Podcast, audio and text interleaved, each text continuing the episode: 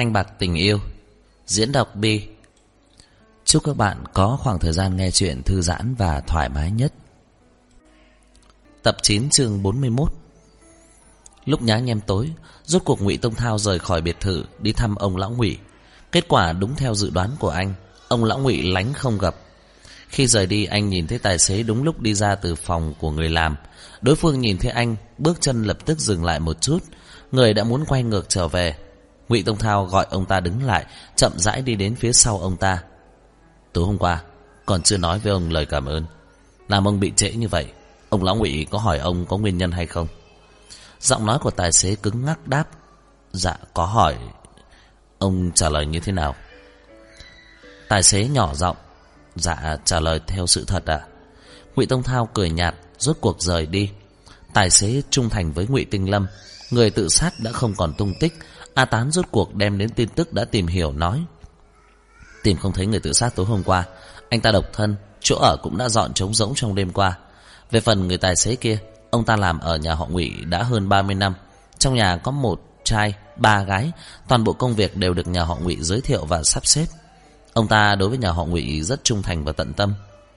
Ngụy Tông Thao cúi đầu, Xoay xoay cây bút trên tay, nói, Ông ta hẳn là bậc trung thành và tận tâm với ngụy Tinh Lâm. A Tán gật đầu. Dạ vâng Hai người con gái của ông ta chính là cấp dưới đắc lực của ngụy Tinh Lâm. Nghe nói lúc trước ở trong tiệc sinh nhật của tập đoàn Vĩnh Tân, Đã té bị thương ở chân, Vẫn còn đang nghỉ bệnh. Thì ra, chính là người đã bị dư y làm cho toàn thân dính bơ và trứng cá muối. Ngụy Tông Thao hơi hơi cong môi. Khi dư y nghe được tin tức này, Cô đang ăn đồ ngọt của A Thành là đích thân làm. Đồ ngọt vừa thơm vừa trơn, Ngụm một ngụm là trượt thẳng vào cổ họng, Khiến cho cô không thể nào nếm kỹ được. Cô có chút thất vọng, Lấy muỗng gõ vào cái chén không, nói, Cho nên, tài xế là đang trả thù riêng. Ngụy Tông Thao ra hiệu cho A Thành đi làm một phần nữa. Có thể là trả thù riêng, Cũng có thể là vì lòng trung thành. Thấy dư y khó hiểu, Anh mới cười nói, Ông ta làm việc ở nhà họ ngụy hơn 30 năm. Nếu là một người như thế này, Với tính cách của ông lão ngụy, Tuyệt đối không dung được ông ta. Ngược lại, Ông ta vô cùng trung thành. Ở nhà họ ngụy có nhiều tài xế như vậy, Từ đầu đến cuối chỉ có ông ta Là hầu hạ ông lão ngụy. Ông ta nhìn ngụy Khải Nguyên Và ngụy Tinh Lâm lớn lên, Tình cảm tất nhiên là sâu sắc, Mà tôi chỉ là một đứa con riêng Nhảy ra bất thình lình. Tôi vừa xuất hiện, Nhà họ ngụy loạn thành một nùi Có lẽ người ghét tôi không riêng gì hai anh em nhà họ ngụy, Mà còn có người thật sự trung thành và tận tâm với nhà họ ngụy. Như vậy, sự tình càng khó giải quyết hơn nữa không ai có thể chứng minh được đầy đủ xác thực tình huống tối hôm qua. Toàn bộ mũi nhọn đều chĩa về phía Ngụy Tông Thao. Dư y nhíu mày, trầm ngâm suy nghĩ vẫn không có cách nào rút ra được biện pháp. Vậy anh sẽ không quanh khoanh tay chờ chết. Anh muốn làm như thế nào? Dường như cho tới bây giờ cô chưa hề quan tâm đến chuyện của Ngụy Tông Thao. Từ trước đến khi khi đến thành phố A này, cho đến nay cô chưa bao giờ hỏi qua Ngụy Tông Thao muốn làm cái gì hay tại sao lại muốn làm việc này. Hôm nay lại hỏi một câu như vậy, có lẽ Ngụy Tông Thao không muốn trả lời. Dư y lại vội vàng nói. Tóm lại, anh có biện pháp, tôi cũng không quan tâm. Ngụy Tông Thao cong môi, không nói một lời mà uống một ngụm cà phê, quả nhiên là không hề trả lời. Buổi tối gần đến giờ đi ngủ, Ngụy Tông Thao ngồi ở đầu giường, lật sách, nhìn thấy Dư Y từ trong toilet đi ra, anh sốc chăn lên, chờ cho Dư Y nằm vào xong. Anh ném quyển sách đang cầm trong tay tới trước mặt Dư Y, rồi ôm cô vào lòng. Người trong ngực ấm áp mềm mại, cảm giác khoan khoái, thú vị hơn so với quyển sách. Dư Y nằm ở trong lòng anh, cầm lấy quyển sách nhìn trang bìa một chút, rồi nói. Tiểu sử nhà ông Lão ngụy Ừ, từ khi ông ta hơn 10 tuổi, gây dựng sự nghiệp, mãi cho đến mấy năm hưng thịnh nhất của tập đoàn Vĩnh Tân. Sau khi ông lão ngụy tốt nghiệp trung học thì bắt đầu làm công, hơn 20 tuổi thì cưới một người con gái nhà quyền quý giàu có. Người này chính là bà nội của ngụy Tông Thao. Lúc ấy, ông lão ngụy và người vợ cả vô cùng ân ái. Sau khi kết hôn thì sinh ra người con cả là ngụy Khải Khai. Thời kỳ bắt đầu phát triển của tập đoàn Vĩnh Tân cũng được hình thành trong lúc này. Sau đó sự nghiệp dần dần phất lên, ông ta lại kết bạn với một hồng nhan tri kỷ. Người hồng nhan tri kỷ này là người có công ở phía sau hậu trường của tập đoàn Vĩnh Tân.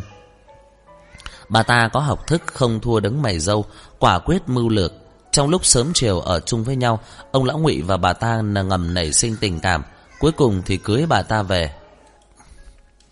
Ngụy Tông Thao nói, trước đó vào thập niên 70, ở ờ, Hồng Kông, người Hoa có thể nói là theo luật lệ đại thanh mà nạp thiếp, cho nên bà ta vào nhà họ Ngụy là hợp pháp. Người vợ quyền quý cưới hỏi đàng hoàng thì yếu đuối nhu nhược, chỉ biết lén lút rơi lệ, căn bản là không dám phản đối. Vợ lẽ vào cửa, khí thế lập tức lấn áp vợ lớn. Vợ lớn càng ngày buồn bực không vui, từ đó về sau ốm đau, quấn thân, càng ngày càng nặng thêm, liên lụy đến người thân không ai trông nom, thường xuyên bị người ta khi dễ. Cho đến khi người vợ lẽ sinh ra Ngụy Khải Nguyên, ông lão Ngụy đã hoàn toàn quên hẳn vợ lớn. Ông ta cưng chiều Ngụy Khải Nguyên đến tận trời. Con trai muốn cái gì sẽ có cái đó, làm chuyện gì sai trái, ông lão Ngụy cũng không nhẫn tâm mà trách mắng nên lấy nửa câu. Một vài năm sau, Ngụy Tinh Lâm được sinh ra, ông lão Ngụy cũng vô cùng cưng chiều cô ta. Năm đó, ông lão Ngụy biết sự tồn tại của mẹ tôi. Ông ta đã sớm bàn đến chuyện hôn nhân của cha tôi. Dĩ nhiên, là cực lực phản đối. Mẹ tôi đe dọa cha tôi, không thể nói ra sự tồn tại của tôi để tránh bị người ta đoạt mất. Dư y nghe ngụy Tông Thao dùng từ đe dọa, vốn trong lòng có chút kiềm nén, đột nhiên vui vẻ vài phần. Mẹ anh thật là thông minh. ngụy Tông Thao cười nói, dĩ nhiên, bà biết làm như thế nào mới có thể có cuộc sống thật tốt. Đối với bà, tình yêu không phải là tất cả. Bà không muốn gả vào một gia đình như vậy. Bà đã từng cho cha cơ hội, Kêu ông đi cùng rời đi với chúng tôi Đáng tiếc là cha tôi không nỡ buông bỏ không nỡ bỏ lại gia đình của mẹ ông, Bị ông lão ngụy nhiều lần chèn ép, Không nỡ bỏ mẹ ông dây dưa trên giường bệnh. Ông ta cố phấn chấn lại, Đi vào tập đoàn giúp đỡ dìu dắt thân nhân của bên mẹ. Đáng tiếc là có bên vợ lẽ chấn giữ, Ông ta hoàn toàn không thể chống lại đối phương. Vài năm sau đó, Ông ta luôn luôn sinh hoạt tại bệnh viện, Dẫm vào vết xe đổ của chính mẹ mình cho đến khi bệnh chết. Lúc đó ông còn có thể đáp máy bay qua, qua Singapore một lần. Ông đã quỳ gối trước mặt mẹ tôi. Thật ra ông ta cũng không có làm sai cái gì. Mẹ tôi nói với tôi lúc bà ấy không có thương ông đến mức đó. Nếu không thì bà ấy không bỏ đi như vậy. Nhưng 8 năm trước cha tôi bệnh chết, tin tức được truyền đến. Mẹ tôi đã khóc đến đứt ruột đứt gan. Dư y giật mình, lời nói của anh nhẹ nhàng bâng quơ nhưng hai ba chục năm nay, Không biết là trong lòng anh như thế nào Khi nhìn thấy cha mình cưới vợ, Sinh con gái. Nhìn thấy ông mất sớm, Chắc chắn là bên trong còn có rất nhiều tình huống Không muốn cho người khác biết Mới có thể khiến cho anh trăm phương ngàn kế như bây giờ. Ngụy Tông Thao cười nhẹ. Chúng ta giống nhau, Đều là lòng dạ hẹp hòi. Ai làm mích lòng mình Thì mình nhất định sẽ khiến cho người đó khổ sở. Về phần Ngụy Tinh Lâm, Cô ta thực sự là ngoài dự đoán của tôi. Bất quá không quan trọng. Tôi sẽ trả lại cho cô ta. Ngụy Tông Thao muốn ăn miếng thì trả miếng. Chuyện này không thể hoàn toàn hoàn thành trong chốc lát. Chú Tuyền nhắc nhở anh, Qua không bao lâu sẽ phải trở lại Singapore một chuyến. Ngụy Tông Thao suy nghĩ một lát, Đánh một cú điện thoại yêu cầu lùi lại thời gian trở về. Đầu bên kia truyền tới tiếng dậm chân hồn hển. Cuối cùng, Ngụy Tông Thao nói còn sẽ dẫn phụ nữ trở về. Đầu kia lập tức im lặng, Hơn nửa ngày mới trầm giọng nói, Đem tư liệu của cô ta Chuyển tới đây ngụy Tông Thao đáp, Không cần. Nói xong liền ngắt điện thoại, Không nghe được một chàng giống lớn ở đầu kia. Công việc của tập đoàn tạm thời do Ngụy Tinh Lâm để ý. Buổi chiều tiến hành hội nghị cấp cao, Nét mặt của Ngụy Tinh Lâm tỏa sáng, Ngồi ở vị trí chủ tọa tuyên bố một sự kiện. Một năm trước, Tập đoàn Vĩnh Tân từng thảo luận với một tập đoàn tài chính ở nước ngoài, Thương lượng việc hợp tác đầu tư ở nước ngoài. Đáng tiếc là ông Lão Ngụy đột nhiên trúng gió nhập viện, Đối phương cho là từ chối.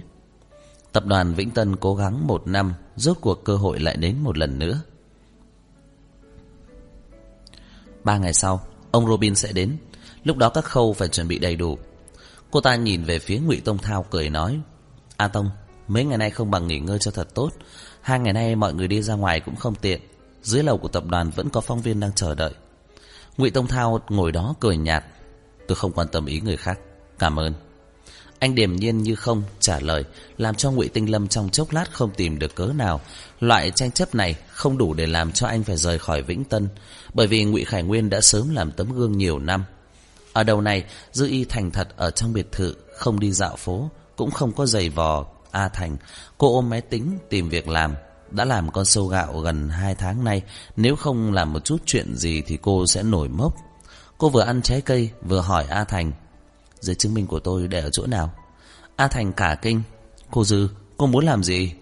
Dư y liếc nhìn anh ta một cái, cười như không cười, thì bỏ trốn. A Thành nhẹ nhàng thở ra, cô đừng đùa như thế. Dư y không hề đùa anh ta, chỉ vào màn hình máy vi tính cho anh ta xem. Tôi muốn tìm việc làm, không có giấy chứng minh thì không được. A Thành nhíu mày. Tổng giám đốc ngụy cho cô nhiều tiền như vậy, cô còn không đủ xài sao? Chúng ta rất nhanh sẽ quay về. Anh ta còn chưa nói xong, đột nhiên nghe thấy chuông điện thoại vang lên, đành ra mở cửa. A Thành giỏi đánh bài, trí nhớ và thị lực rất tốt, nhìn thấy người có duyên gặp mặt mấy lần đứng trước mặt, anh ta lập tức nhớ lại tư liệu của đối phương. Trần Chi Nghị, cố nhân của cô của Dư Y. A Thành chắn ở cửa, nhíu mày. Quý ông này xin mời đi cho. Trần Chi Nghị đút tay vào túi quần, vẻ mặt thành thơi mỉm cười. Anh Chu Thế Thành, 7 năm trước từng lấy danh nghĩa cá nhân tham gia thi đấu vua bài ở Singapore, không thể vào được trận chung kết. Từ đó về sau vẫn phục vụ ở thế giới giải trí Singapore. Sắc mặt của A Thành không ngừng thay đổi, Trần Chi Nghị cười nho nhã. Tôi không phải tới tìm anh, tôi tìm Dư Y. Thời tiết đầu mùa hạ, ánh nắng tươi sáng, xung quanh biệt thự đẹp đẽ, tinh nghịch, có một giọng nói lười biếng trôi tới. A Thành, buổi sáng anh đã nấu súp, đi múc hai chén đi. Dư Y dựa ở cửa, cười về phía cửa sắt chỗ hai người, nhẹ nhàng thoải mái, đúng là hình ảnh trong trí nhớ nhiều năm của Trần Chi Nghị. Chương 42 Súp thơm nồng, ăn vào, thơm mùi vị hạt tiêu, là món ăn ngon miệng. Dư y rất thích ăn món này, sáng sớm còn kêu A Thành đi ra ngoài mua bánh quẩy về. Bánh quẩy được xé thành từng múi nhỏ, nhúng vào trong súp, tạo một mùi vị đặc sắc. Cô ăn đến hưởng thụ, nhưng Trần Chi Nghị ở đối diện không có chạm vào chén súp, chỉ luôn mỉm cười nhìn cô. Gần gũi như vậy, anh có thể thấy lông mi của Dư Y chớp động, còn có thể thấy rõ vết canh ở trên môi của cô giống như quay lại mấy năm trước. Anh ở nhà trọ nấu cơm chiều, chờ cô về đến nhà, hai người ngồi đối diện nhau. Anh nhìn cô suốt, Dư Y chừng anh, hỏi anh nhìn cái gì. Lúc nói chuyện, trên môi vẫn còn dính nước tương. Dư Y để chén canh xuống cười tủm tỉm. Nhìn đủ chưa? Trần Chi Nghị rũ mắt xuống, chưa đủ. Anh ta trái lại rất thẳng thắn, Dư Y thở dài trong lòng, thật sự không rõ lúc này anh ta lại muốn làm cái gì, dứt khoát nói thẳng. Anh có chuyện gì thì nói đi, tôi bể bộn nhiều việc. Ở đầu bên kia, A Thành giống như gà mắc tóc, một hồi cầm một cái khăn lau từ phòng bếp đi ra, lau lau nơi này, chùi chùi nơi kia. Một hồi lại ngồi xuống ghế ăn cơm, vảnh tay đưa lưng về phía phòng khách. Trần Chi Lị nghĩ liếc nhìn về phía phòng ăn. Dư y coi như không biết, anh đành phải cười cười. Em có biết ngụy Tông Thao là ai không? Dư y dựa vào sofa, sờ cằm. Biết, con riêng của nhà họ ngụy, tập đoàn Vĩnh Tân. Anh đã điều tra qua. Trần Chi Nghị lắc đầu, cũng không có nói tới ngụy Tông Thao, mà nói. Chu Thế Thành là người Singapore, từng tham gia trận đấu vua bài. Phùng Đức Tuyền là một gã tài xế, cha mẹ của Trang Hữu Bách làm công ở Singapore. Khi anh ta hơn 10 tuổi cũng sang Singapore. Còn có Giang Tán, anh ta tốt nghiệp ở tỉnh M, ngành máy tính, đã làm hacker, từng có tiền án. Em nói chuyện nghị khoảnh nguyên của tập đoàn Vĩnh Tân tạo bằng cấp giả, bạn học của ông ta có thể dễ dàng tra ra hay không? Trần Chi Nghị lại nói, tôi không tra ra thân phận của Ngụy Tông Thao. Hiện giờ tôi đang nghiên cứu mạng lưới quan hệ của mấy người này. Điểm chung giữa họ chính là Ngụy Tông Thao. Tra ra anh ta chỉ là vấn đề thời gian thôi. Tôi có thể điều tra ra, sau này nhà họ Ngụy cũng có thể điều tra ra. Dư y không ngờ A Tán lại là một học sinh rất giỏi, hèn chi mỗi lần chỉ cần tin tức có gì thì Ngụy Tông Thao sẽ phái A Tán đi thăm dò. Nhưng mà có phải là hơi có chút không biết trọng nhân tài hay không? Dư y tiếc nuối cho A Tán, cười hỏi. Sau đó thế nào? Trần Chi Nghị cười khẽ, lắc lắc đầu. Em chắc chắn đã sớm biết được lai lịch của Ngụy Tông Thao có vấn đề. Em có biết anh ta có quen biết với cha của em hay không? Anh ta quan sát vẻ mặt của Dư Y, trong lòng hiểu rõ. Em cũng đã biết rõ. Xem ra, em và anh ta phát triển suôn sẻ. Anh ta không cười nữa, mặt không chút thay đổi, dựa lưng vào ghế sofa, ánh mắt nhìn Dư Y chăm chú. Nhưng em chắc chắn không biết, cha của em là bị tố cáo như thế nào. Dư Y liếc Trần Chi Nghị, nhìn ra anh ta một hồi lâu không nói một lời, hơn nửa ngày mới hét lên. A Thành, anh trở về phòng đi. A Thành lập tức nói Tôi tôi đang ăn Tôi không muốn về phòng. Dự ý quát lên Trở về phòng. Đúng là chưa từng có sự lạnh lùng quyết đoán như vậy Không cho phép người khác phản kháng. Bộ dáng không giận mà uy Rất giống với ngụy Tông Thao. A Thành lập tức chạy tọt lên lầu. Trần Chi Nghị chăm chú nhìn Dư Y thật sâu, Nghe được tiếng hét chói tai của cô, Anh dường như nhớ lại thời gian ngày xưa. Ngày đó Dư Y đi ra từ trại tạm giam, Mặt không một chút thay đổi từ đầu tới cuối. Mẹ Dư lôi kéo Dư Y ngồi vào trong xe của anh, Dọc đường nắm tay Dư Y, Ánh mắt không ngừng liếc về phía người lái. Trong lòng của Trần Chi Nghị hiểu rõ, Biết mẹ của Dư Y Không còn người nào để cầu xin, Hy vọng vào Trần Chi Nghị có thể giúp đỡ. Cho đến khi xe dừng lại Mẹ Dư đi lên lầu trước, Dư Y hỏi rất trực tiếp. Nghe xong câu trả lời của Trần Chi Nghị, Cô có vẻ mặt thất vọng. Trần Chi Nghị vẫn nhớ rõ cảnh đó, Mặt trời chiều ngã về Tây, Dư y rủ đầu xuống. Mái tóc dài đã rất lâu không được chăm sóc, Màu tím đã bị phai thành màu đỏ cam. Trong chiều mùa hè nóng rực, Như là muốn bốc cháy chói mắt như thế. Trần Chi Nghị khẽ nói chuyện với cô. Sau khi nói xong, Dư y lập tức giận dữ nhìn anh, Hai mắt muốn bốc hỏa. Lời nói tàn nhẫn sinh ra vẻ uy nghiêm. Trần Chi Nghị không trả lời, Cho đến khi cô đi khỏi, Không quay đầu lại, Anh mới cười ảm đạm. Trần Chi Nghị trở lại thực tại, Không nhanh không chậm, Cầm lấy súp ở trên bàn uống một ngụm, Rồi nói, Lạnh rồi. Có cần tôi giúp anh hâm nóng lại không? Dư y nhàn nhạt châm biếm, Trần Chi Nghị nhẹ giọng nói, Cho tới bây giờ, tôi không nỡ để em làm việc. Anh ta rút cuộc đi vào vấn đề chính. Vài ngày trước tôi đã tự mình đi Singapore một chuyến. Trước khi đi Singapore, tôi đã trở về nhà một chuyến, Gặp qua chú Trương Kỳ ủy Nhà em và ông ta cũng quen là quen biết cũ. Dư y còn nhớ một người như vậy, Cương trực công chính, Vô cùng cẩn thận, cứng ngắc. Trần Chi Nghị tiếp tục nói, Dựa vào ghi chép, Trước tiên là bọn họ phát hiện sự khác thường của bí thư nhạc. Nguyên do là ngân hàng làm việc sơ suất một lần Người có ý đã từ trong sai lầm tìm ra Và mấy năm trước, Bí thư nhạc ăn hối lộ một khoản tiền lớn, Cũng chính là năm em học lớp 11 lên lớp 12 Trần Chi Nghị mang đến một tập tài liệu. Nói đến đây, Anh ta cầm tập tài liệu đưa cho Dư Y. Lai lịch của khoản tiền bất minh này Do lúc ấy bị quản lý vụ án tham ô, Bí thư nhạc cũng không có cãi. Lúc sau, Kiểm tra đối chiếu Phát hiện có vấn đề. Nhưng có đủ loại nguyên nhân Nên cuối cùng vẫn không giải quyết được gì Tôi điều tra rất lâu Chỉ tra ra được khoảng thời gian đó Bí thư nhạc cùng với người trong bức ảnh này Từng có tiếp xúc gần gũi Dư y cực kỳ quen thuộc với số tiền hiển thị trong tài liệu. Trong trang này, đằng sau còn đính kèm mấy tấm ảnh chứng nhận. Theo tư liệu cho biết thì người trên bức ảnh đã định cư ở nước ngoài. Dư y cúi đầu nhìn bức ảnh cười nói. Suy đoán vô căn cứ. Trần Chi Nghị ừ một tiếng. Người đó là Hoa Kiều Singapore. 8 năm trước có chút danh tiếng ở thành phố Hải Châu. Theo như 30 năm làm việc của cha em, chưa bao giờ tiếp xúc với người Singapore, chỉ có người đó là ngoại lệ. 8 năm trước, lúc Ngụy Tông Thao lập công ty, từng được sự giúp đỡ của bạn bè của cha em. Tất cả những ghi chép về anh ta ở trong nước đều là giả. Ai có khả năng thay trắng đổi đen như vậy? Rồi cuối cùng, anh ta đi đến kết luận. Thời gian ăn khớp, quốc tịch phù hợp, không có gì chính xác hơn suy đoán này. Em thông minh như vậy, nhất định trong lòng hiểu rõ. Chủ nhân của số tiền này không phải là hung thủ, mà là đồng lõa. Trần Chi Nghị rất hiểu Dư Y, ngoại trừ cha mẹ của Dư Y, anh là người làm bạn với Dư Y lâu nhất Cô bĩu môi là anh biết cô đang ghét Dư Y liếc mắt nhìn anh một cái là biết cô có hứng thú Dư Y chủ động giúp đỡ là anh biết cô có mục đích Dư Y nóng hay lạnh Anh cũng rõ như lòng bàn tay anh biết rõ tử huyệt của Dư Y hơn cả nhạc bình an, Ai cũng không chạm vào được, Ai cũng không tổn thương được. Ngay cả ông nội và chú rất cưng chiều cô Cũng không có cách nào có được một chút mảy may tha thứ của cô. Dư y còn đang xem ảnh chụp, Trần Chi Nghị không nhìn ra biểu cảm của cô, Yên lặng một hồi lâu Mới nghe cô mở miệng. Điềm nhiên như không có việc gì, Giọng nói mang theo ý cười. Vậy thì như thế nào? Quả thật là cha tôi vi phạm pháp luật. Ông ấy cũng đã nhận án tử hình rồi. Vậy thì như thế nào? Cô không ngẩng đầu, Lặp lại hai lần vậy thì như thế nào? Cảm xúc không thấy thay đổi, Nhưng Trần Chi Nghị lại căng thẳng trong lòng.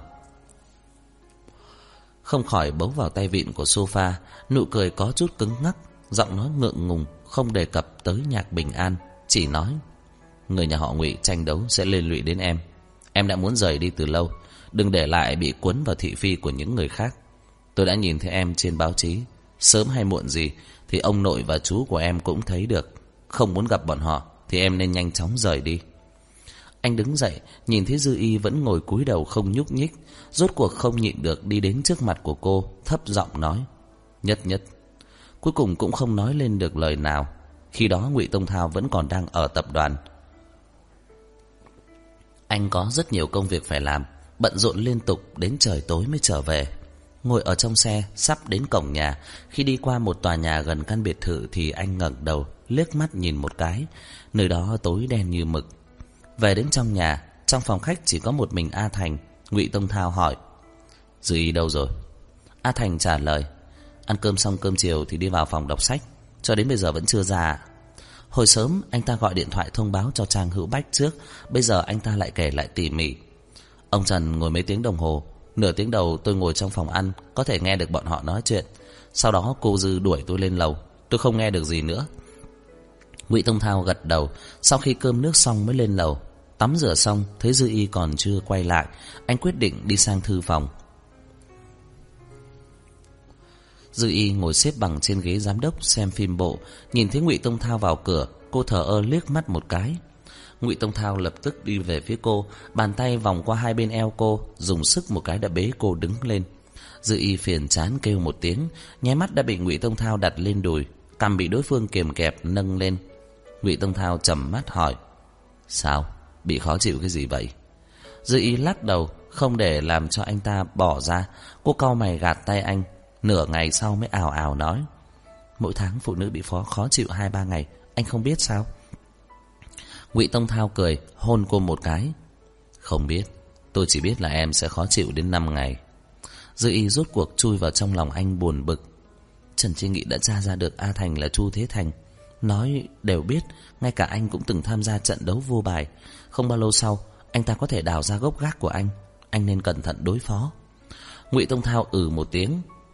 Em không tò mò tôi ở Singapore làm gì sao? Dư y vẫn còn buồn phiền đáp. Có thể làm gì? Tóm lại là không giống làm chuyện tốt. Tôi không tò mò, Biết càng ít thì càng an toàn thôi. Ngụy Tông Thao không nhịn được cười, Lại hôn cô Một lát với nói, Cũng chỉ là chút chuyện này à? Dư y từ trong lòng anh ngẩng đầu lên, Ánh mắt quét qua cái cằm của anh Rồi quét qua mũi của anh. Cuối cùng là ánh mắt của anh. Ánh mắt trầm lắng, Tối như là màn đêm bao la Khiến cho người ta không dám nhìn thẳng, Càng sâu không thể lường. Dư y ôm cổ anh, Hơi lắc đầu nói, Không vội, Trước hết anh cứ chuyên tâm làm cho tốt việc của mình. Vài ngày là tôi sẽ bình tâm lại mà. Vẻ mặt của ngụy Tông Thao xa sầm, Một lúc lâu mới cười nhẹ một tiếng, Ôm Dư Y, Xem phim bộ bắt đầu chiếu. Dư Y cũng không gây chuyện gì, Để tránh cho ngụy Tông Thao khỏi phải phân tâm Vào thời khắc mấu chốt này. Ngày thứ ba, Sau khi ngụy Tông Thao mặc quần áo xong, Lôi Dư Y từ trong chăn ra Đánh thức cô rồi nói Mấy ngày này sẽ có tin đồn. Nhớ kêu A Thành mua vài cuốn tạp chí giải trí về mà xem. Dư y mắt buồn ngủ Lơ mơ gật đầu Lại bị ngụy Tông Thao nhét trở lại trong chăn.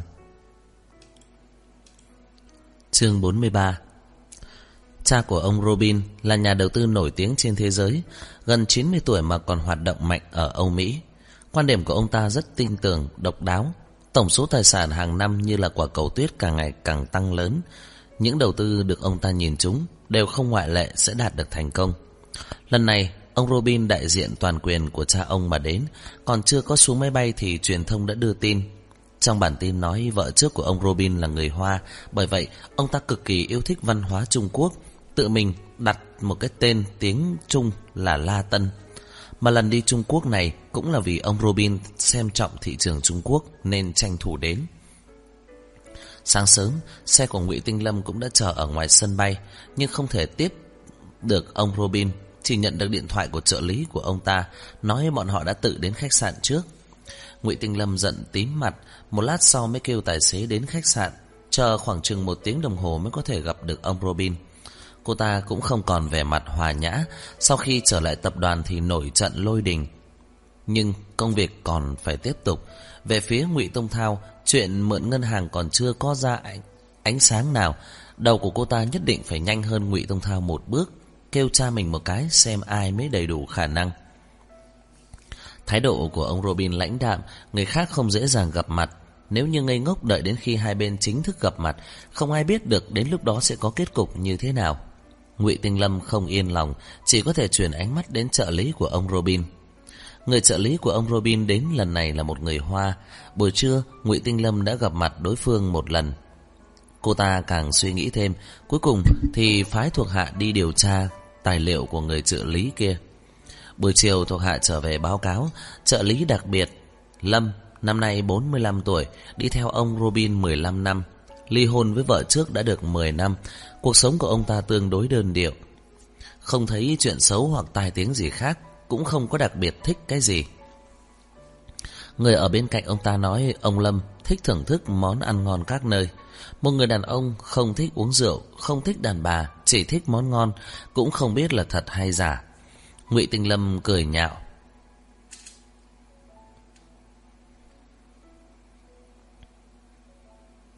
Suy nghĩ một chút, vẫn là có thể dựa theo tin tức mà biết, xuống tay trước. Cô ta gọi điện thoại cho trợ lý Lâm, sau khi chào hỏi vài câu thì cười hỏi ông ta. Hôm nay trợ lý Lâm đi tàu xe vất vả, nhất định là vô cùng mỏi mệt. Không biết ngày mai có thời gian không? Tôi muốn tự mình làm hướng dẫn viên du lịch cho trợ lý Lâm đi chơi dạo ở Hồng Kông. Trợ lý Lâm từ chối khéo. Không cần làm phiền cô Ngụy, tôi có thể tự mình đi shopping mà. Ngụy Tinh Lâm lại nói, không phiền, tôi đã sắp xếp xong hành trình rồi, ngay cả nhà hàng cũng đều đã định. Người Hồng Kông chúng tôi thích ăn điểm tâm, không biết là trợ lý Lâm có muốn thử chút xíu mại và sùi cảo tôm của chúng tôi không? Đều là những món ăn cực kỳ bình thường, mỗi người Hồng Kông chúng tôi đều thích ăn. Trợ lý Lâm rốt cuộc có hứng thú, hoàn toàn đồng ý, hẹn với Ngụy Tinh Lâm 9 giờ sáng mai. Hồng Kông là một kinh đô mỹ thực, phố lớn ngõ nhỏ đều có thể thấy được những nhà hàng, quán ăn.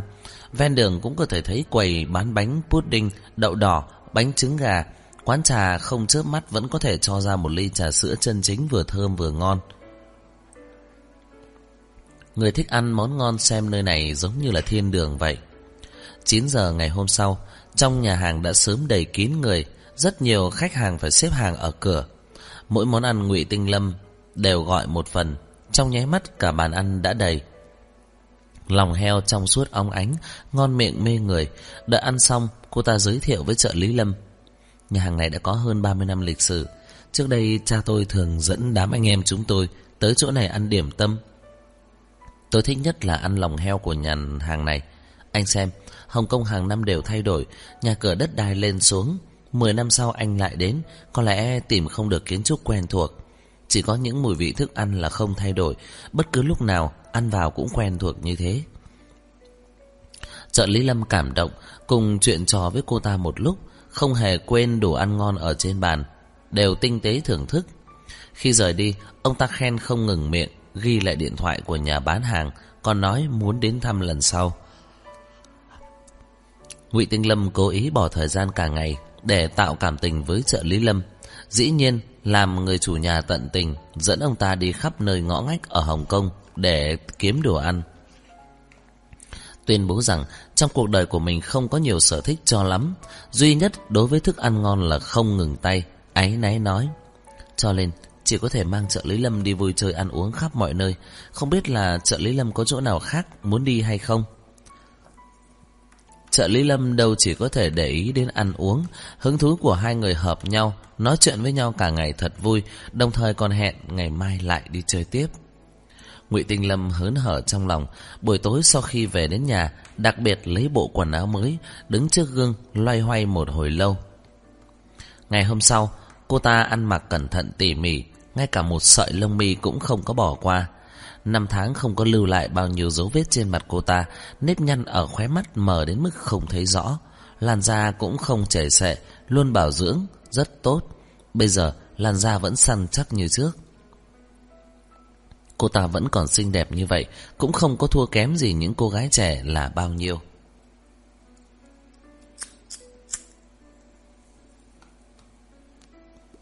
Hôm nay, Ngụy Tinh Lâm dẫn trợ lý Lâm đi khắp nơi ăn uống du ngoạn. Cô ta cũng không có sợ thức ăn béo ngậy. Thấy trợ lý Lâm có hứng thú với vịt quay thì đặc biệt tìm một tiệm vịt quay có lịch sử lâu đời. Tính tình của trợ lý Lâm nho nhã, cực kỳ ga lăng. Tuy là khách nhưng khi dùng cơm lại vô cùng chăm sóc ngụy Tinh Lâm, lấy khăn tay lau tách trà thay cô, không một chút nào ta đây. Hai người dần dần có rất nhiều đề tài để nói chuyện, càng trò chuyện càng vui vẻ. Ngụy Tinh Lâm nhân tiện thăm dò ý của ông Robin đối với việc này. Trợ lý Lâm suy nghĩ một chút rồi nói: "Từ năm ngoái, ông Robin đã có để ý này, bây giờ đang cân nhắc hai tập đoàn, một là cô trong số đó." Ngụy Tinh Lâm hiểu rõ trong lòng, nhưng cười không nói. Đến giờ cơm trưa. Trợ lý Lâm lại nói, tôi đến Hồng Kông đã hai ngày, còn chưa có nếm qua đồ ăn của khách sạn, không bằng chúng ta đến nhà hàng của khách sạn để ăn cơm trưa. Khách sạn bọn họ nằm ở chiếm xá chủi, là một khu khá nổi tiếng ở Hồng Kông, có thể quan sát cả cảnh đêm của cảng Victoria. Nhà hàng của khách sạn vô cùng nổi tiếng, Ngụy Tinh Lâm cười nói, thiếu chút nữa tôi quên, nhà hàng của khách sạn này làm món ăn Quảng Đông là chính tông nhất.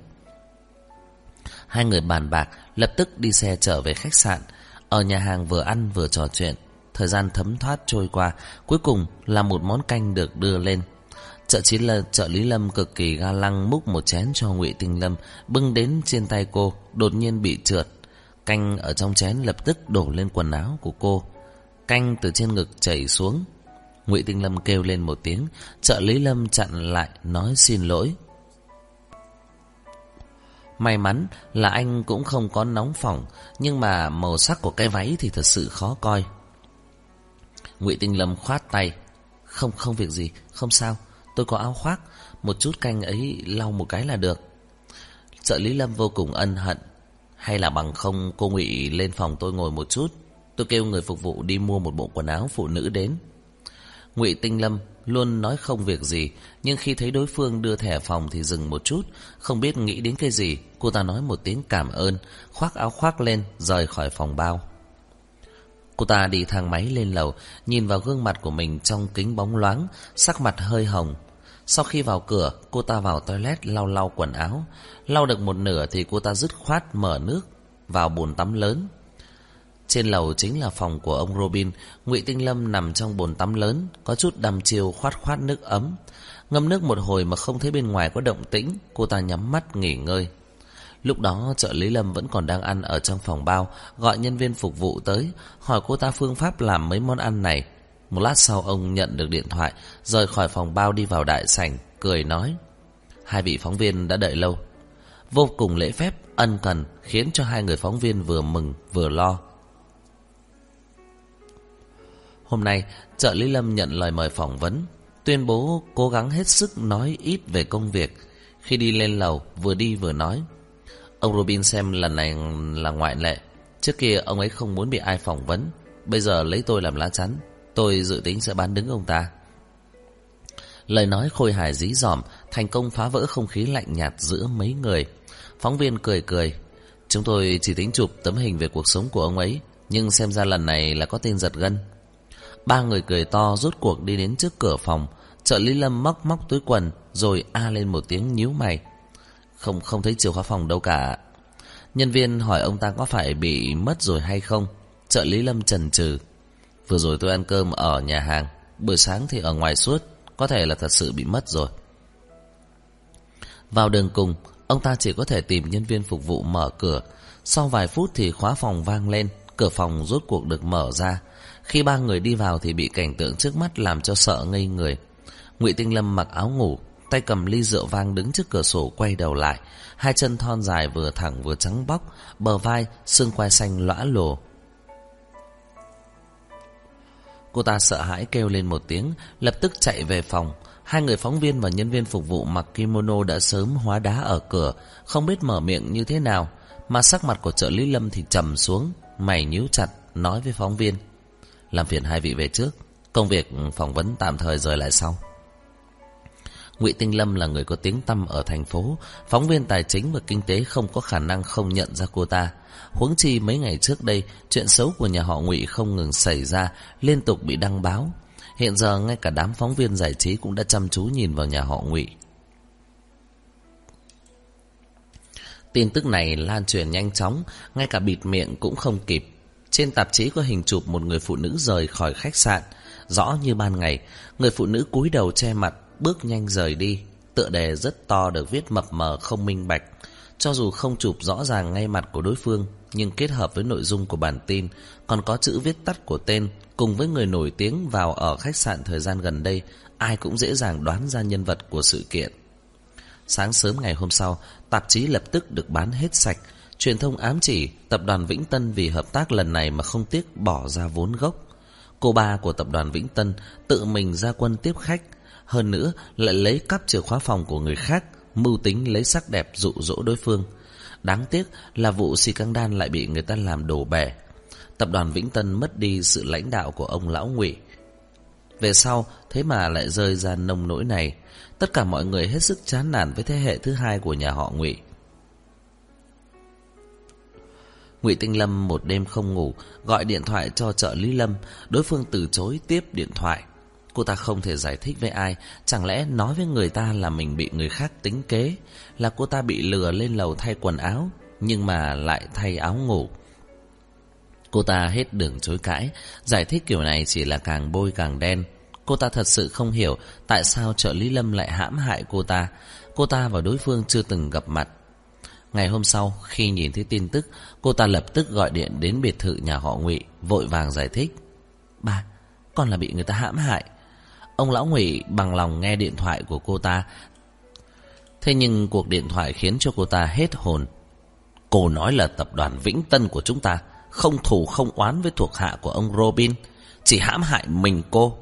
Tình lầm, cô làm cho bà thất vọng đấy. Mánh lới hãm hại cô rất am hiểu mà.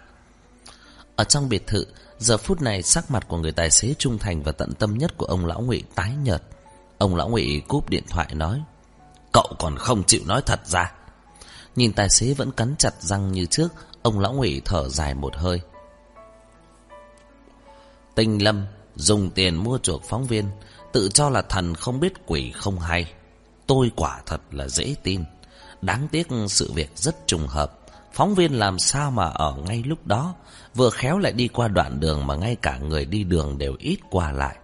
Phải biết rằng, đối phương có thể bị tinh lâm dùng tiền mua, có thể bị người khác dùng phương pháp mua chuộc cũng giống như vậy. Ông lão ngụy ném càng nhiều tiền xuống, rốt cuộc khiến cho phóng viên bên kia mở miệng. Chúng tôi không biết người đó là ai, chẳng qua buổi tối ngày hôm đó nhận được tấm hình chụp và lá thư. Đối phương cho chúng tôi một khoản tiền, kêu chúng tôi dựa theo nội dung lá thư mà đăng tin.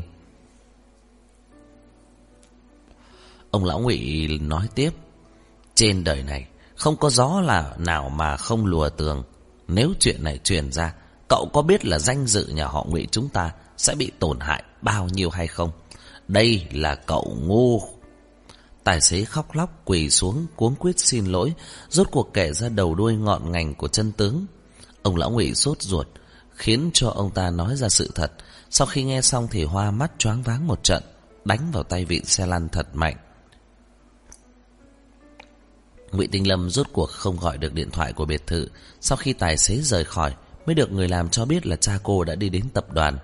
Cô ta hấp tấp chạy đến tập đoàn, không để ý đến thư ký ngăn cản, cố sức đẩy cửa phòng, nhìn thấy mọi người đang ngồi trên sofa, cô ta chấn động khiếp sợ tại chỗ. Ông lão Ngụy nghiến răng nghiến lợi, cố gắng kiềm chế bản thân. Đi ra ngoài. Ngụy Tinh Lâm kêu lên, ba.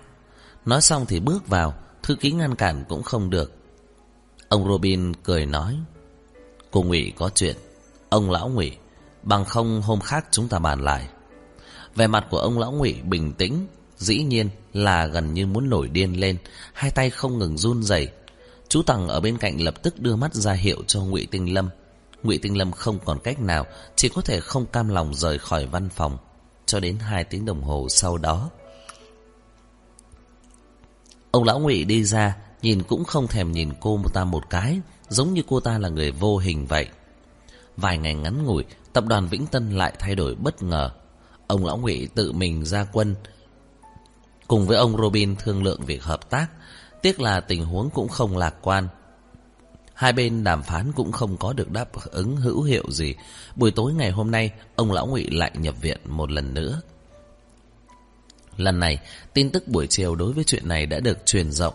dự y nhìn thấy tin tức thì thổn thức không thôi. Cô vừa xem, tim vừa đập thình thịch không ngừng. Không biết là vì sự kiện ly kỳ này hay là vì cô nghĩ tới người ở phía sau màn tạo ra những sự kiện liên tiếp này. Trong biệt thự có rất nhiều báo chí giải trí. Trước đây, truyền thông còn đang đưa tin về Ngụy Khải Nguyên và Ngụy Tông Thao. Mấy ngày nay liền xoay hướng gió. Tiếc là xoay tới xoay lui, vẫn là xoay xung quanh nhà họ Ngụy, nằm ở nơi đầu sóng ngọn gió. Cô không khỏi có chút đồng cảm với gia đình đã đắc tội với Ngụy Tông Thao, nói với A Thành. Nếu ngày nào đó tôi cho giám đốc Ngụy nhà anh đội nón xanh, chắc chắn anh ấy đối xử với tôi cũng tàn khốc như vậy sao? Nháy mắt, trong phòng bếp truyền đến một trận loảng xoảng. A Thành dơ cái sạn chạy đến phòng khách, hơn nửa ngày mới nhăn mặt, nghiêm mày, nghẹn ra ba chữ. Cổ Dư à? Xem ra là đã bị kinh sợ, Dư y ôm bụng cười to. Tối hôm nay Ngụy Tông Thao không về, anh ở trong bệnh viện làm bạn với ông lão Ngụy cả một đêm. Luật sư của ông lão Ngụy cũng chạy tới, một mình đi vào hai tiếng đồng hồ, sau khi đi ra thì bị mọi người vây lại. Ngụy Khải Nguyên và Ngụy Tinh Lâm đều quan tâm hỏi tình huống của ông lão Ngụy, chỉ có Ngụy Tông Thao là vẫn ngồi ở trên ghế nhắm mắt nghỉ ngơi. Luật sư nhìn thoáng qua Ngụy Tông Thao nói: "Ông lão mời cậu Tông và chú Tằng đi vào." Đến ngày hôm sau, người đại diện của tập đoàn Vĩnh Tân gặp ông Robin biến thành người con riêng thần bí của nhà họ Ngụy, Ngụy Tông Thao. Đã gần một tuần, Ngụy Tông Thao không có đi chơi với Dư Y. Hôm nay anh rốt cuộc trở về sớm. Dư Y nhìn thấy cảnh trước mắt liền cười cười. Chưa đến một tuần, còn có cái gì mà anh không làm được không? Cô vẫy vẫy tạp chí trong tay, ném tới trước mặt của Ngụy Tông Thao. Ngụy Tông Thao lật xem tài liệu, thản nhiên. Tôi đã nói rồi, tôi sẽ trả lại cho cô ta mà. Ngụy Tinh Lâm tạo ra xì căng đan cho anh, anh liền trả lại cho Ngụy Tinh Lâm một xì căng đan, càng làm tỉ mỉ hơn nữa, dễ dàng như trở bàn tay. Cả phóng viên cũng không cần tốn tiền mời đến. Dư y hoang mang. Tại sao trợ lý Lâm lại phối hợp với anh? Các anh quen biết nhau à? Ngụy Tông Thao hỏi lại. Em muốn biết sao? Anh cười mà không cười trả lời, mang cô trở lại phòng ngủ. Quả thật đã muốn cô thật lâu, khi tiến vào có chút không khống chế được.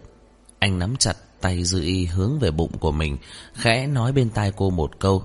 Dư Y không nói lên lời, chỉ có thể thừa nhận anh. Khi rốt cuộc điều khiển được miệng của mình thì giọng căm hận mắng anh. Ngụy Tông Thao thở hổn hển cười. Tôi đã lâu lắm rồi, không có chạm đến em mà. Tiếp tục động tác cho đến khi Dư Y rốt cuộc không chịu nổi thì anh mới dừng lại.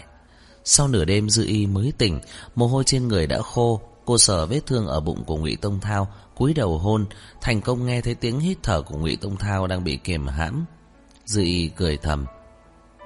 Tôi nghi ngờ anh làm sao lại vì loại chuyện này mà ra tay độc ác với chính mình. Phải biết rằng Trúng đạn bất cứ lúc nào, Đều có thể nguy hiểm đến tính mạng mà. Mà sao lúc đấy anh không có đi bác sĩ? Ngụy Tông Thao kéo cô vào lòng, Hôn cô rồi nói, Khi ấy thật đúng lúc, Tôi đã vốn có kế hoạch, Đã sớm kêu A Trang chọn ngôi nhà cổ ở Nho An Đường. Nhưng kế hoạch không đổi kịp biến hóa, Lúc ấy ở nước ngoài, Anh ngẫu nhiên gặp được ông Robin. Ông Robin lại bị ám sát. Ngụy Tông Thao đỡ một phát súng cho ông ta.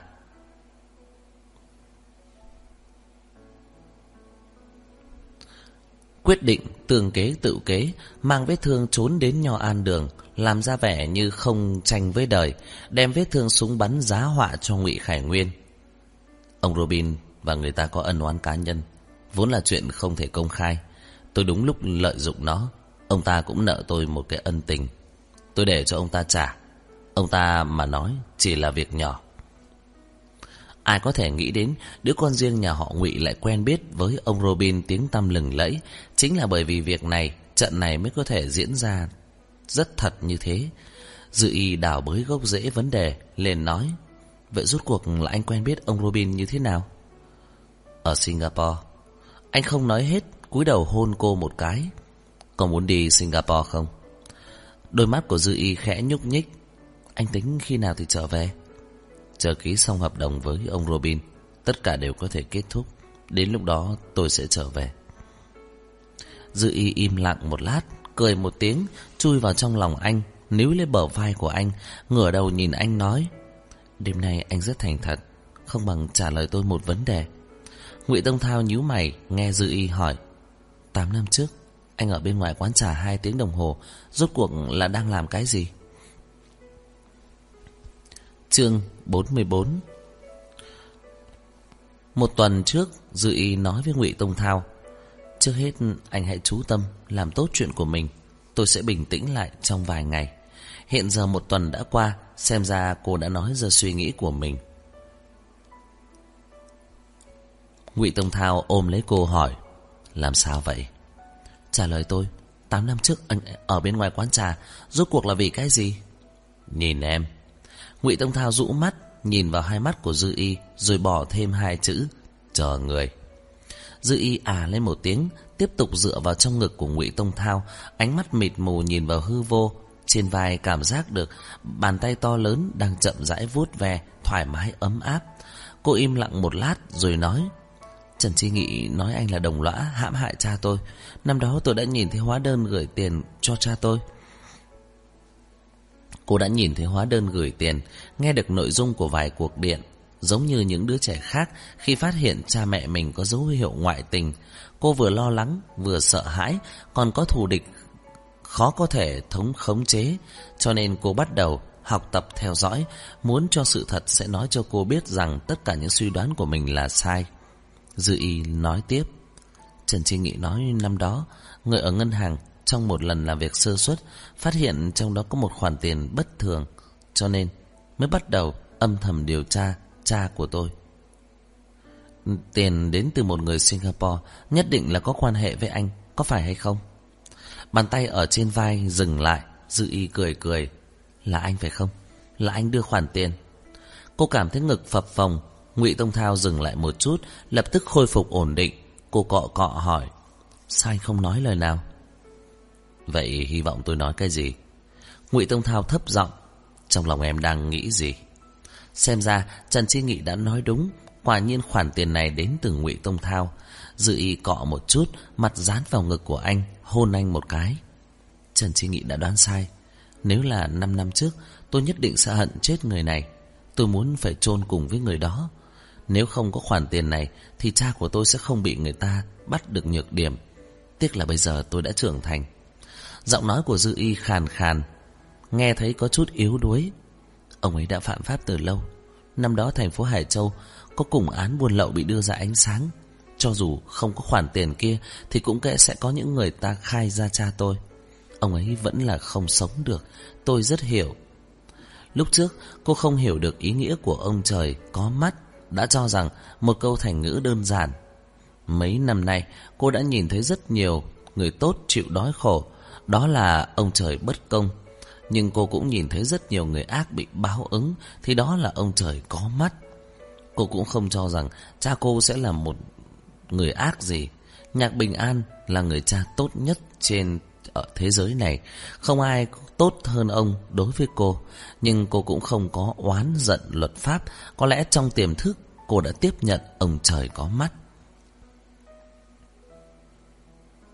Cho nên, mặc kệ khoản tiền này đến từ ai, cũng không quan tâm khoản tiền này hối lộ ai, tôi sẽ không oán hận. Cô cười một tiếng, ngẩng đầu nhìn Ngụy Tông Thao. Có phải là tôi vô cùng vĩ đại không? Hai mắt của cô ướt át, cũng không giống như là có nước mắt. Nụ cười ngọt ngào trong veo, nhưng nói chuyện lại có chứa giọng mũi chua xót. Người cô trần trụi trắng nõn nà, tựa như đứa bé sơ sinh vừa chào đời, yếu đuối nhưng thánh thiện, vĩ đại như trong lời cô nói, không hận, không oán, bởi vì ông trời có mắt. Ngụy Tông Thao không chút thay đổi, cúi xuống nâng cằm của cô lên, trầm giọng. Tôi ở bên ngoài quán trà chờ một người phụ nữ. Cô ta đi vào cùng với cha em, cho đến khi đi ra. Năm đó cô ta làm việc cho tôi, phụ trách an bài thân phận của tôi. Nhiệm vụ hoàn thành, tôi ra đã sắp xếp cho cô ta di dân. Chính là như vậy. Anh nói hết tất cả, Dư y rớt nước mắt. Cô không quên được khuôn mặt của người phụ nữ kia. Lúc Trần Chi Nghị đưa tài liệu cho cô, cô liếc một cái liền thấy được ảnh chụp. Trong ảnh chụp là một người phụ nữ hơn 30 tuổi, dáng vẻ thướt tha. Nhưng người này không phải là kẻ thứ ba, cô đã hiểu lầm suốt 3 năm. Cô đã nói qua với ông nội và chú mình vi phạm pháp luật, trừng phạt đúng tội. Cô thừa nhận ông trời có mắt. Cô biết cha đã thật sự làm chuyện sai lầm. Người ta sinh lão bệnh tử, Cha của cô chỉ trải qua sinh và tử, Còn chưa có già đi, Còn chưa có bệnh nặng, Ông đã chết cực kỳ không vẻ vang. Dư y thật không oán không hận, Cô không phải là người hay oán hận, Nhưng mà nửa đêm nằm mơ, Cô luôn khóc nức nở nghẹn ngào. Tại sao cô lại hững hờ với cha? Rốt cuộc là bắt đầu từ đâu, Suốt ngày hờ hững đối với cha? Chính là ngày đó, Sau cái ngày mùa hè mưa gió lớn Mưa rào ấy Cô nhận ra sự thật kinh khủng đấy Cô nhớ kỹ người phụ nữ như vậy Từ đó về sau rốt cuộc không bao giờ quên được Ngụy Tông Thao cảm thấy cầm ở trong tay đang run rẩy. Lần thứ hai, người phụ nữ ở trước mặt khóc, tóc dài xõa tung trên vai, hoàn toàn khỏa thân ở trong lòng anh, nước mắt lóng lánh, im lặng chảy xuống, để lại trên gương mặt vệt nước mắt lờ mờ. Dưới ánh đèn đêm khuya, cảnh đẹp này khiến cho người ta rung động. Ngụy Tông Thao nói, đừng ấu trĩ. Dư y cười nhạt, khóe miệng hơi nhếch, ngay cả nước mắt cũng bị lây ý cười. Anh đã sớm biết tôi ấu trĩ Lần đầu tiên anh nhắc tới 8 năm trước Không nói cho tôi biết toàn bộ Là bởi vì anh không muốn nói nhiều Lần thứ hai Nhắc tới 8 năm trước Khóc suốt một đêm ở trước mặt anh Anh không nói cho tôi biết toàn bộ Là bởi vì anh biết tôi ấu trĩ anh không dám nói Ngụy Tông Thao lạnh lùng Tôi có cái gì mà không dám Anh không hy vọng tôi sẽ rời khỏi anh Dư y gắng sức gỡ các ngón tay ở trên cằm ra, chậm rãi đứng dậy, hai chân quỳ ở bên giường, người không một mảnh vải che thân, trên người còn vết tích của cuộc hoan ái, nhưng cô lại không đếm xỉa, cười khẽ. Anh rất thích tôi, thích đến nỗi muốn đem tôi đi Singapore. Anh luyến tiếc tôi. Ngụy Tông Thao bỗng cười một tiếng, thở dài, nhanh chóng ôm cô vào lòng, kiềm chế cô, nâng đầu cô lên. Biết mình ấu trĩ là được rồi. Bản thân mình ấu trĩ Sẽ không muốn đi trách người khác Bị mình hiểu lầm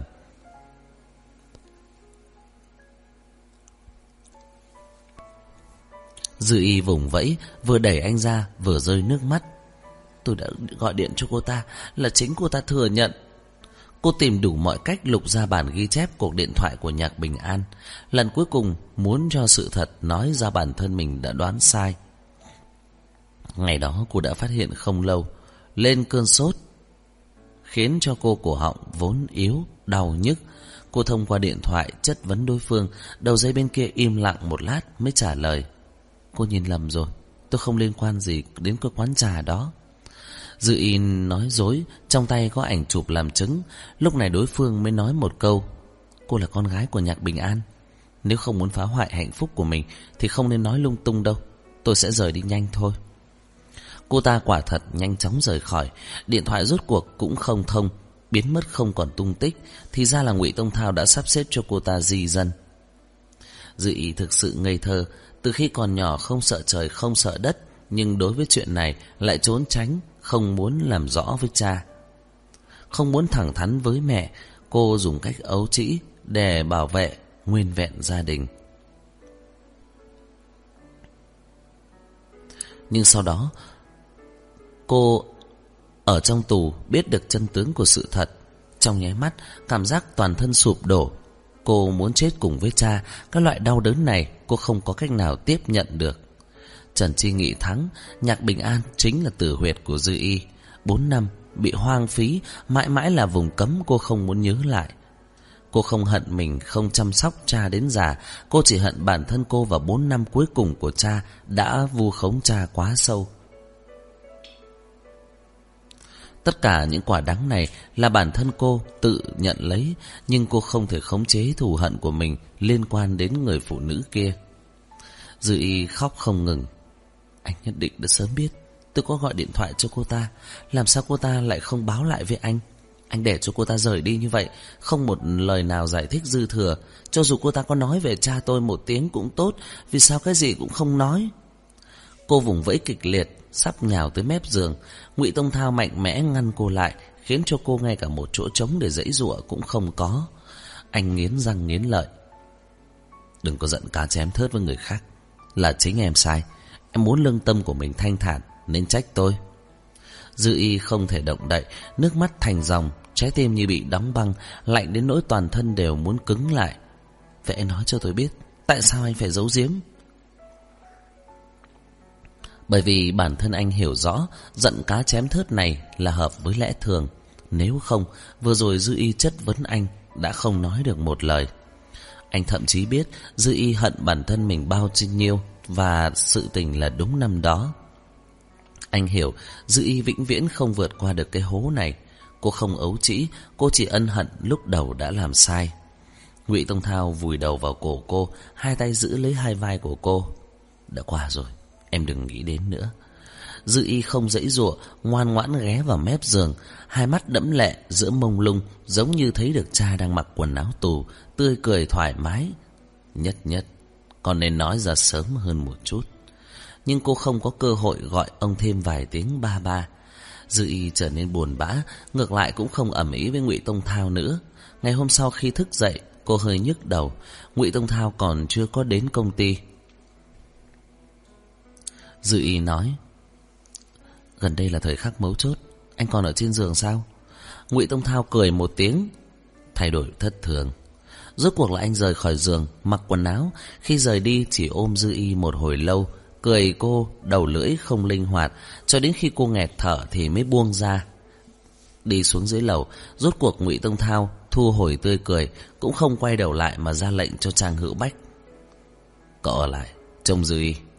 Nói xong thì ngồi vào trong xe, để lại Trang Hữu Bách và A Thành ngơ ngác nhìn nhau. Ở trên xe, A Tán vừa cúp điện thoại, nói với Ngụy Tông Thao. Tòa biệt thự kia là thuê thời hạn ba tháng. Gần đây, Trần Chi Nghị không có xuất hiện. ba tháng. Ngụy Tông Thao cười nhạt. Tôi chờ anh ta đem tin tức của tôi tới tay Vĩnh Tân. Trong tập đoàn Vĩnh Tân, Ngụy Tông Thao đại diện toàn quyền ông lão Ngụy tiến hành thương lượng đầu tư. Phía ngân hàng rốt cuộc truyền đến tin tức tốt, mọi người vui sướng, nhìn thấy thái độ của Robin cũng đã dao động. Dư Y ngồi ở bàn cơm, chống má nhìn về phía hai ông thần giữ cửa, không biết nghĩ đến gì, cười khúc khích cho đến nửa đêm Ngụy Tông Thao trở về. Cô trách móc. Anh lại kêu A Trang đến làm gì? Ngụy Tông Thao đáp Gần đây biệt thự luôn có người lạ dò xét A Trang có thể đánh nhau Có thể bảo vệ em Dư y cười giễu cợt Giả dối Cô quay lưng, nhắm mắt ngủ. Ngụy Tông Thao sắp đến ôm lấy cô. Sau một loạt động tác, Thấy Dư y không nhúc nhích, Anh than nhẹ. Thay đổi thất thường. Dư y cười, Xoay người quàng lấy cổ tay của anh, Đành chủ động ngồi lên người anh. Ngụy Tông Thao cười như có như không, Sau một hồi đoạt lại quyền chủ động. Dư y không tức giận nữa, Có đôi khi như con chim nhỏ, Nép vào người, Sẽ chủ động chui vào lòng của Ngụy Tông Thao. Nhìn thấy anh cũng híp mắt cười Lấy bộ bài tú lơ khơ ra biểu diễn kỹ thuật trước mặt cô Nhưng mà có đôi khi Cô sẽ trong lúc ngủ mơ nhíu mày Cổ họng không ngừng chuyển động Không ngừng nói Chỉ là kêu rên vài tiếng Ngụy Tông Thao ôm cô vào ngực, bàn tay ấm áp vào trên ngực cô, cảm nhận được mềm mại cùng tim đập, biết cô đang đau khổ. Lần đầu tiên anh không biết làm như thế nào, không khỏi nhíu mày, vẫn nhăn mặt. Suốt cho đến trước mặt ông Robin, ông Robin cảm thấy kỳ lạ. Anh lại có thể thất thần. Ngụy Tông Thao cười cười, cụng ly rượu vang với ông ta, tiếp tục nói chuyện trên trời dưới đất. Lúc đó, Dư Y đang ngồi trong biệt thự chơi bài. A Thành lộ ra một vẻ mặt trẻ con dễ dậy, khen cô. Dư Y học coi như là nhanh. Dư Y đắc ý hất cằm. A Trang, cơm trưa làm xong chưa? Trang Hữu Bách đứng ở trong bếp không hé răng, chắc chắn là đang nghiến răng nghiến lợi với cô. Dư Y cười đến vui sướng khi người ta gặp họa. A Thành thầm nói, cô và Tổng Giám đốc ngụy giận dỗi, cũng đừng lấy chúng tôi ra chút giận. Tiền lương của chúng tôi cũng không được cao lắm Dư y bỏ bài ra Còn chưa cười xong Thình lình nghe thấy tiếng chuông cửa vang lên Đến khi A Thành chạy ra mở cửa Dư y rút cuộc cười không nổi Ngoài cửa có một ông lão đang đứng Tay cầm gậy ba tong Tóc trắng xóa Đẩy người đang dìu ở bên cạnh ra Chân run run tiến về phía trước Như là sợ sẽ hù dọa cô gái trước mặt Nhẹ nhàng nói Nhất nhất Dư y bình tĩnh tại chỗ, liếc mắt mỉm cười với Trần Chi Nghị đang dìu ông lão, lạnh lùng cong môi. Ông lão tuổi tác đã cao, nhìn thấy Dư y thì thật xúc động, hai mắt đã ngân ngấn nước. Nhìn cô từ đầu đến chân, vừa thương cảm vừa vui mừng, nhỏ giọng lẩm bẩm. Đã trưởng thành, đã trưởng thành rồi. Dư y rời đi mới 20 tuổi, ngây ngô trẻ con, bây giờ cô có bộ dáng xinh đẹp như vậy. Ông lão cảm thán thời gian, dè dặt hỏi Dư y. Mấy năm nay, cháu trải qua như thế nào? Bây giờ bọn họ ngồi ở sofa, Dư y kêu A Thành đi châm trà, rất có tư thế của nữ chủ nhân.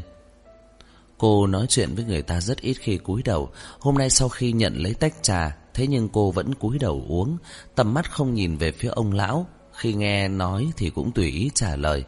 Rất tốt. Ông lão à một tiếng. Sau khi cháu tốt nghiệp, ông nội cũng không thấy tin tức của cháu.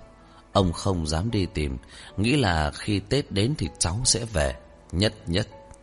Ông lão hơi trồm người về phía trước, run rẩy. Cháu vẫn giận ông nội sao?